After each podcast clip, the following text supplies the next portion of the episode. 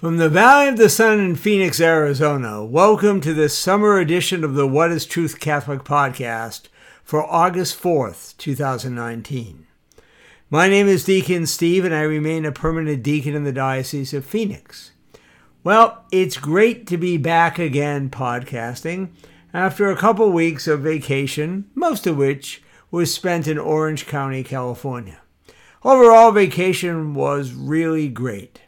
It was relaxing. The weather, for the most part, was good. Not really great on the beach, a lot of clouds. But there were some challenges along the way and some incredible gifts that came out of this vacation. The gifts for me that came out of this vacation were, well, the standard one time away from work, time to relax, those kinds of things. But then it became more than that. It was certainly time spent with my wife, time spent enjoying company together. That was a big one. And then some time to really spiritually reflect on where I am in my faith journey, what is going well, and what changes I need to make. And I learned a number of things along the way, three actually, that I will share with you as the situation warrants, that hopefully will be as helpful for you to reflect upon as it has been for me. I also had a medical issue for a day or so of the vacation that really kind of dampened it, but yet joy was found in it. As I talked about in my podcast before going on vacation, I was in an auto accident toward the end of June, and I was laying on the beach in California and got up and the room started spinning and I had incredible vertigo. And I was in an odd position, so I just assumed maybe I was just laying oddly on the beach. It went away in 10 seconds and I forgot about it. Next day, I wake up, Monday, and um, gee, the room is spinning like unbelievably. It wouldn't go away. It lasted for hours. I was really frightened because now I'm not feeling well. I'm 350 miles away from home, can't really get medical attention. So I ended up going to a chiropractor, thanks be to God, that helped me. And from there on, you know, I get some occasional dizziness, but the vertigo, at least for now and hopefully forever, is gone. But even in the midst of that, God's grace, God's love, God's joy was really evident to me. And I was able, and I don't usually evidence the ability to do this, I was able by God's grace to give to God my own suffering during that time so that it would be redeemed by Him, added to the sufferings He made and He did for us. So, really, an extremely, just an excellent, I don't know how else to say it, vacation full of lots of gifts, good, bad, but overall, a marvelous experience. This week we celebrate the 18th Sunday of Ordinary Time. And during this weekend's readings, we hear about what's really important in life. That human beings have a tendency to go around living from idol to idol. And we are called in these readings to really think about what's, in, what's really important in our lives. Are we possessed by our possessions or do we possess them? And what is our, really, what does it mean in God's way to be rich, rich according to the Lord, not rich according to the world. So these things on this 18th Sunday of ordinary time, although there's nothing ordinary about it, we are called to contemplate.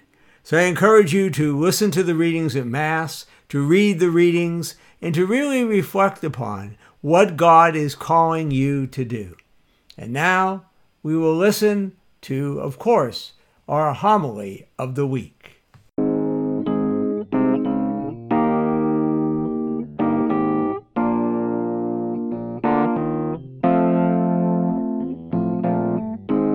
Homily of the week.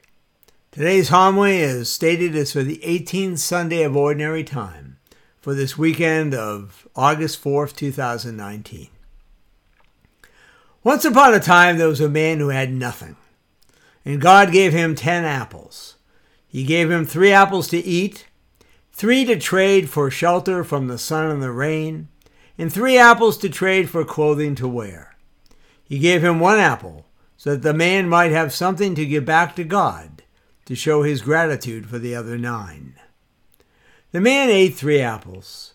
He traded three for a shelter from the sun and the rain. He traded three for clothing to wear. Then he looked at the tenth apple. It seemed to the man bigger and juicier than the rest. He knew that God had given him the tenth apple, so that he could return it to God out of gratitude for the other nine. But the tenth apple looked bigger and juicier, and he reasoned that God had the other apples and all the other apples in the world. So the man ate the tenth apple and gave God back the core. In our first reading, we hear from the book of Ecclesiastes that those famous lines, vanity of vanities, all things are vanity.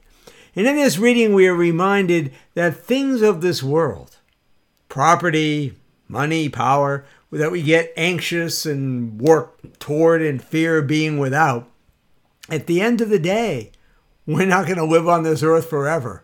So that chasing after these things is truly vanity. In our second reading from St. Paul to the Colossians, we hear St. Paul say that things like immorality, impurity, passion, they're idols, and that these things basically, again, will not last. They do not bring us to God. And then in our Gospel of St. Luke, Jesus warns to us and those who heard him then to take care to guard against greed.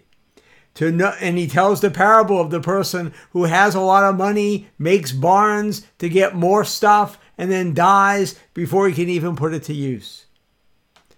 And that ultimately we are to be rich, all right, but to be rich in what matters to God.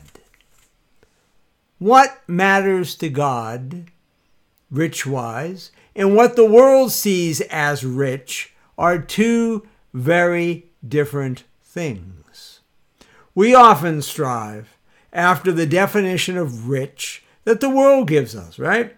Rich means having a lot of stuff, possessions. You know, when I was in Orange County, whoa, I saw more BMWs, more Mercedes, Porsches, Lamborghinis, cars I never see at home in Arizona practically, unless I'm in North Scottsdale, which I barely ever am. And just flooded with this. People that are rich in possessions, lots of money.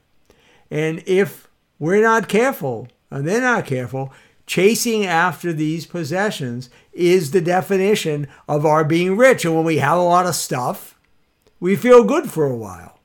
For a while. Another rich thing of the world that we want at times desperately is power. We want control. We want control over our lives. Sometimes we want control over other people's lives. We want to have everything under control so we don't have to be anxious about anything. We want things to be the way we want them. And we chase after the need to have as much power and control as, our, as we can get in our lives. And we may spend our life accumulating power and enjoying the power we have in our lives and even over other people.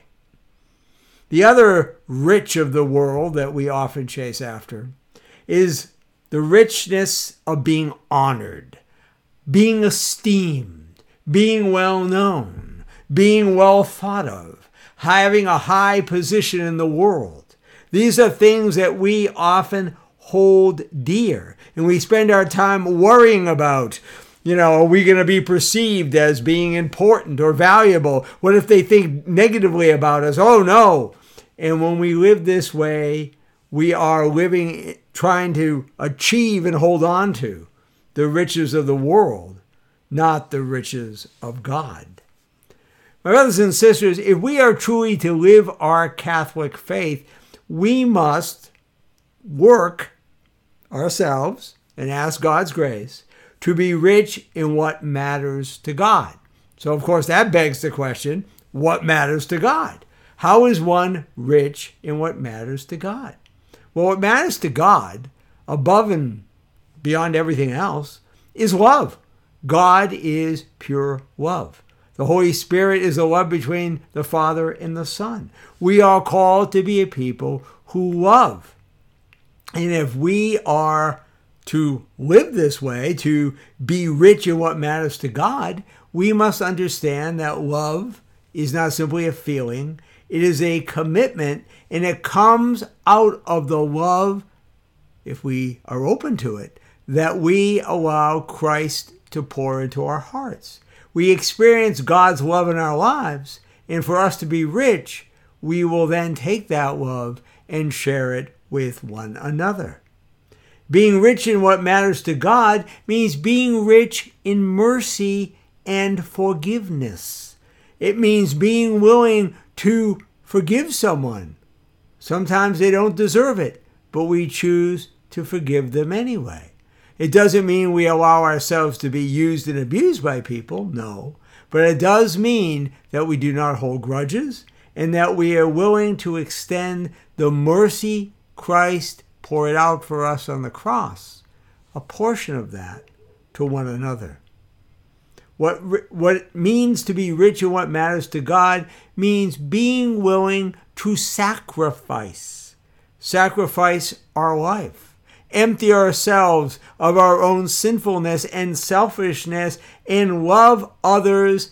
Be Christ to others, even and especially when it's challenging, difficult, or inconvenient.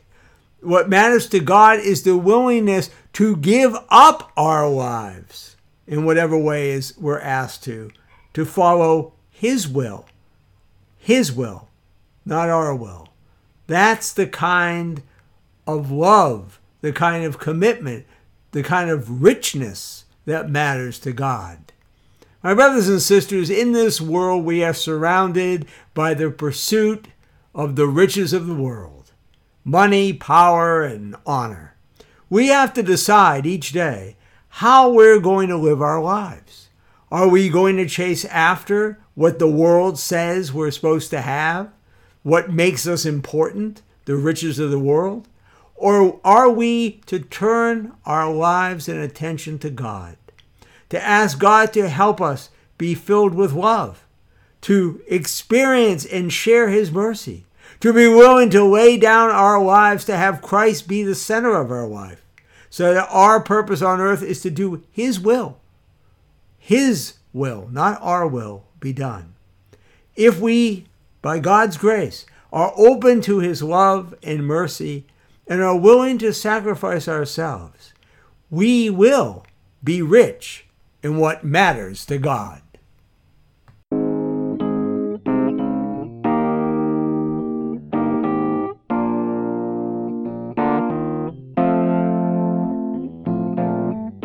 Well, we've come to the end of this What is Truth Catholic podcast summer edition for August 4th, 2019. I hope and pray that you are enjoying the gift of this summer, a gift of time to relax a little bit and to take time to reflect on where you are, where we all are in our journey to God. Are we living our lives in a way that experiences God's riches?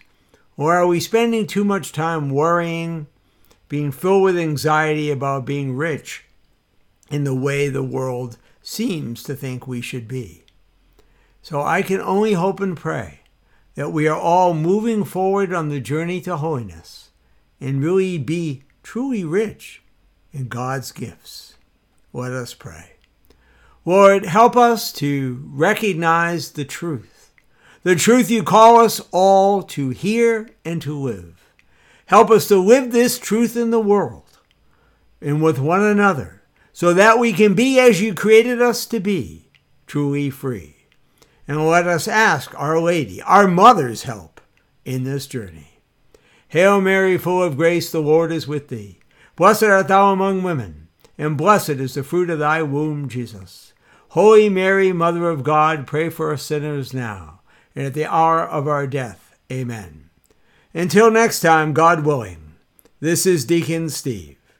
I invite you to join me as we discover together what is truth.